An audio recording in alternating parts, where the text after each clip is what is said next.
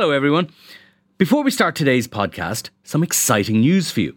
You can experience the Inside Politics podcast live in Dublin on May 16th when Hugh Linehan, Jennifer Bray, and I will be joined by Cliff Young of Ipsos, one of America's top pollsters, to talk about the US election, our own local and European elections, and much more.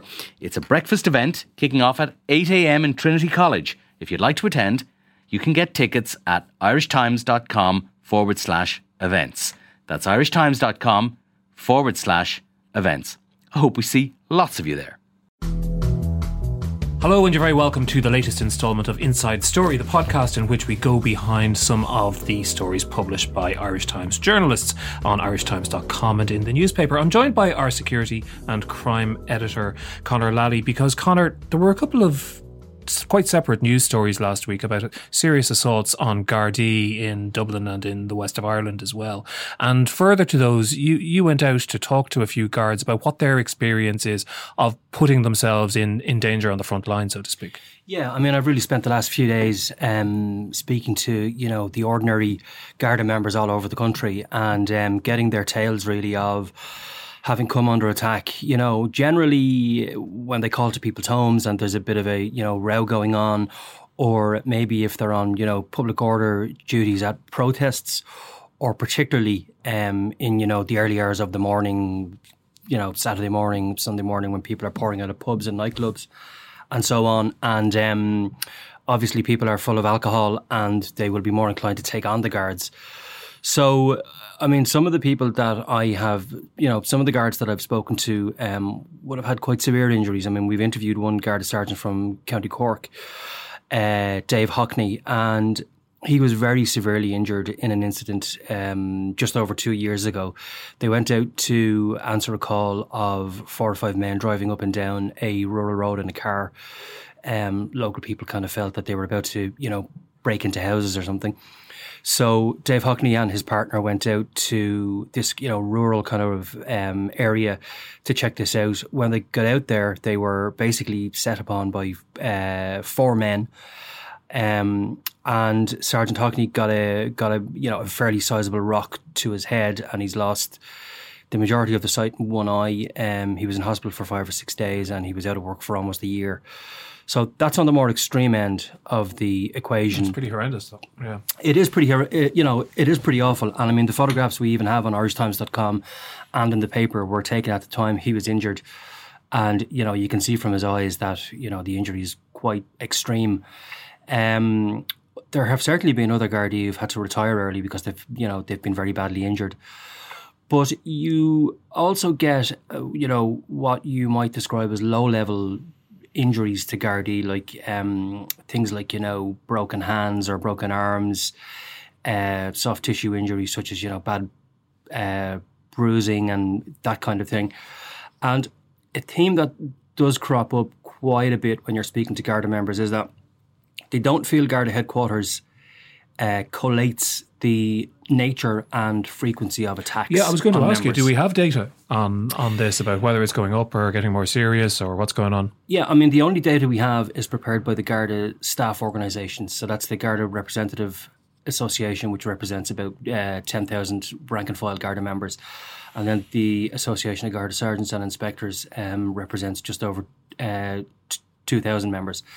So they have done their best to kind of count the attacks, and they reckon there have been about 1,300 attacks over a six year period, and that there were about 260 attacks last year. But their complaint is that, um, you know, Garda headquarters doesn't keep a tally of, you know, how many attacks are happening every year where the hotspot areas are, which area is getting worse, which area is improving. And I suppose the staff associations say that without that information, they, you know, how can you plan? How can you try and improve things? How can you provide better training for people? How can you provide, you know, treatment for people? And how can you formulate proper, you know, policies around. Yeah, and, and there's a couple of things about that. One is obviously that the Gardaí have had various issues with data and problematic data of various sorts over the last few weeks, which hasn't done anything for for their reputation. I mean, did the guards say why they don't? I mean, this this would seem to be quite an important piece of data for for, for a police force, wouldn't it? You know what the what the level of risk and danger is. For, I would imagine it is a very important piece, and it seems um, it seems to me that you know the cases are handled locally, so senior Garda management will handle cases in their areas there's no great uh, push to collate information and certainly share it. I mean, I would suggest to you that um, Garda headquarters is probably aware, maybe in you know to a greater extent than they're telling people, um, how many attacks there are every year. But certainly, it's not something that they publish or they kind of you know shout about from the rooftops. So a lot of the guards uh, who have been injured were saying that if you're injured while you're in, you know, while you're working and you're not found to be in any way uh, culpable, if you're off for an extended period of time recovering, you will be paid your salary basically. As you'd expect. Yeah. However, if if you are regarded to have, you know, contributed to your own injury in some way because you didn't follow procedure or you weren't where you should have been and so on, um, you may not get 100% of your pay when you're off. And one issue that has cropped up again and again when I've been speaking to people is that um, some of the people that I've spoken to, they have been out of work injured for a period of time. They have felt themselves that they're, you know, uh, recovered sufficiently to go back to work, only to find when they go back that they're not able for the job because they haven't really properly uh, recovered.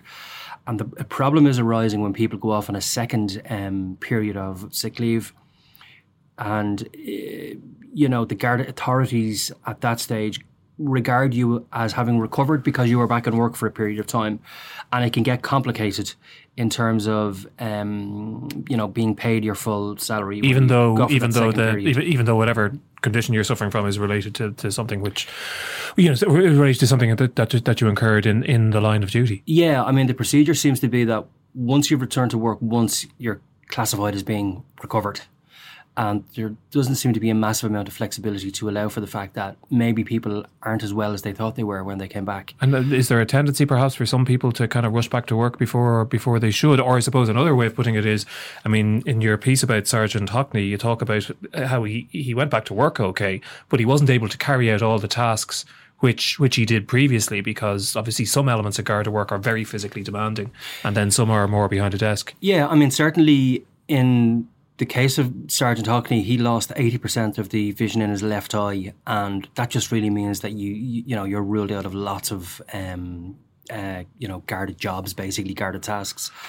Um, he certainly wouldn't be able to engage in that you know robust uh, police work that he would have been able to in the past, such as you know going to call outs because you can call to a house, and he actually makes the point that you can call to a house. It can be in a very affluent area. It can be daylight hours, um, and things can go very badly wrong very fast. And so you really never know what you're going to get when you're answering a call out.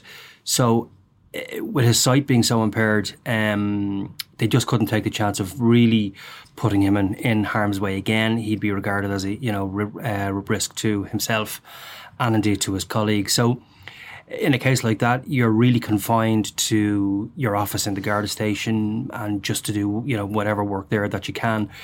I think in a lot of other cases, particularly with young Gardaí who are anxious to progress up the ranks, um, there is a feeling that if I'm out of work for too long, the opportunities will pass me by. You know, young Gardaí who come out of Templemore, they want to get from Garda to sergeant rank very quickly and maybe in the first, you know, 10 years of being a police officer and they kind of, you know, a lot of them feel that if they're out for a long period of time, this will damage those chances. Um, they want to be seen to be, you know, very active in uh, police work, to be, you know, racking up successes and experience. So when they uh, apply for a sergeant's job, for example, um, they're CV will be quite healthy. And I think quite a few of them as well. I mean, they're very idealistic and they just want to be police officers. I mean, there's lots of people in the guards who, from a very young age, they just wanted to be guards. And being out of work sick uh, doesn't sit well with that. They like to be in there and at the centre of guard action. So I think there probably is a culture of people rushing back, people thinking that they're stronger and healthier than they actually are. You know, and we've got a police force which is under pressure at the moment on several fronts because of because of the various incidents around around whistleblowers, around the the the, the breathalyzer controversy, and, uh, and and a number of things.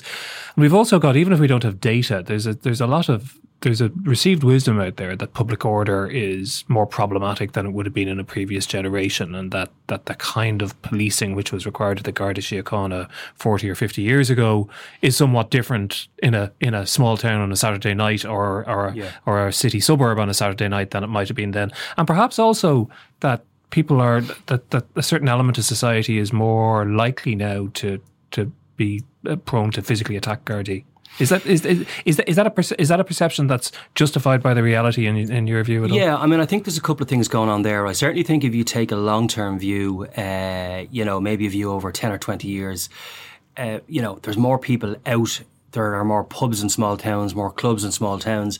So I suppose nightlife has just exploded, really, uh, you know, in Ireland in the last twenty years or so. So over the long term, the kinds of problems that are linked to excess alcohol uh, um, consumption are more, you know, pr- problematic for guards to handle. Certainly over the long term. Um, so, but I do think that over the last, say, like five, six, seven years, um, people's incomes have gone down quite a bit. They don't have the same amount of cash to spend on things like you know recreational drugs or alcohol at the weekend. And I think the steam has gone out of public order crime quite a bit, and just in the last few years. So it peaked during the during the boom I think it, hmm. if certainly if you look at the crime statistics, um, everybody thinks crime goes down during a uh, or goes up during a recession, but actually crime has gone down by quite a bit in Ireland, and it's really happening all over the world. Um, and the reason why a lot of guards will tell you crime rates have, have gone down is because the money isn't there in young people's, you know, predominantly young people's pockets to uh, drink to excess and to buy drugs. Uh, so the public uh, order, particularly at weekends all, all, over the country, has calmed down yeah, quite and, a bit. And let's be realistic about this: the majority of these offences, these types of offences, are carried out by young men. They are, and alcohol is a factor in quite a few of them. Um, so as I say, it it it, it that kind of you know. substance abuse fueled public order has definitely calmed down a bit in the last, say, few years. Having said that, um, and you touched on it earlier, the guards have gone through a lot of problems of late. Um, you know, their crime data has found to be inaccurate. Um, the whistleblower scandals has really damaged them. Um, we've had breath tests that have been, you know, haven't been true and so on. So, I, you know, I really think the guards have faced a long term period of crisis, really, and they've been undermined. And I think because of that, and this is what, you know, rank and file Gardaí will tell me, they will tell me that people are much more inclined to have a go at you, either verbally or to actually, you know, take you on outside a pub or outside a nightclub than they were previously. And this idea maybe that, you know, you can pick a fight with the guy down the road or your friend or whatever, but you can't put your hand on a guard. I think that was quite prevalent maybe 10, 15, 20 years ago. I don't think that respect is there now. And I think a lot of Gardaí feel that actually the Garda uniform is a target, that when they turn up on the scene, um, you know, very often they will be seen as a target um, in a particular incident. Does that then require a different policing approach? You know, does that require you know the kind of things that you'd see in other countries, in European countries, for example, when you see police on the streets, you see them in larger numbers and you see them with more protective gear on. Yeah, you certainly do, and I think in Ireland we have started to see a little bit of that going on. It's it's been done quietly, but it is kind of starting to go on, and it's more. Um, when incidents break out, you will very quickly see a van load of Gardaí dressed in, you know, what you might call combat style uniform, like overalls and caps, as opposed to, you know, traditional Gardaí uniforms, um, turning up. And these are very well trained in public order, so they can. They're very, very well trained at, um, you know, bringing a flashpoint situation, particularly ones in public places involving large numbers of people, bringing those kind of things uh, to you know calming them down and regaining control, particularly when there's been a group you know row on the streets. And um, so I think I, I think the policing of public uh, order is changing a bit in in that regard. And certainly the GRA and the HSI are very concerned that their members are, you know, being taken on, particularly by young people, you know, more and more now. And if that were to continue, I think Garda headquarters would just really have to have a look at public order policing all over the country and provide an almost, you know, riot squad, um, certainly a riot squad component to to be on call in far more places um, particularly at weekends. Mm, changing times. Uh, you can read Conor's article in uh, the Weekend Irish Times or on irishtimes.com. Conor, thanks for coming in today. And that's it from this week's Inside Story. Remember that you can find all our podcasts on irishtimes.com slash podcast and you can subscribe via iTunes and your preferred podcast provider. And if you're a subscriber, we are very, very grateful indeed, really, if you take a moment just to share or recommend this podcast to get it out to a broader audience. Thanks to our producer, Declan Conlon. You can mail me at hlinehan at irishtimes.com or tweet me on hlinehan and until the next time, goodbye and thanks very much indeed for listening.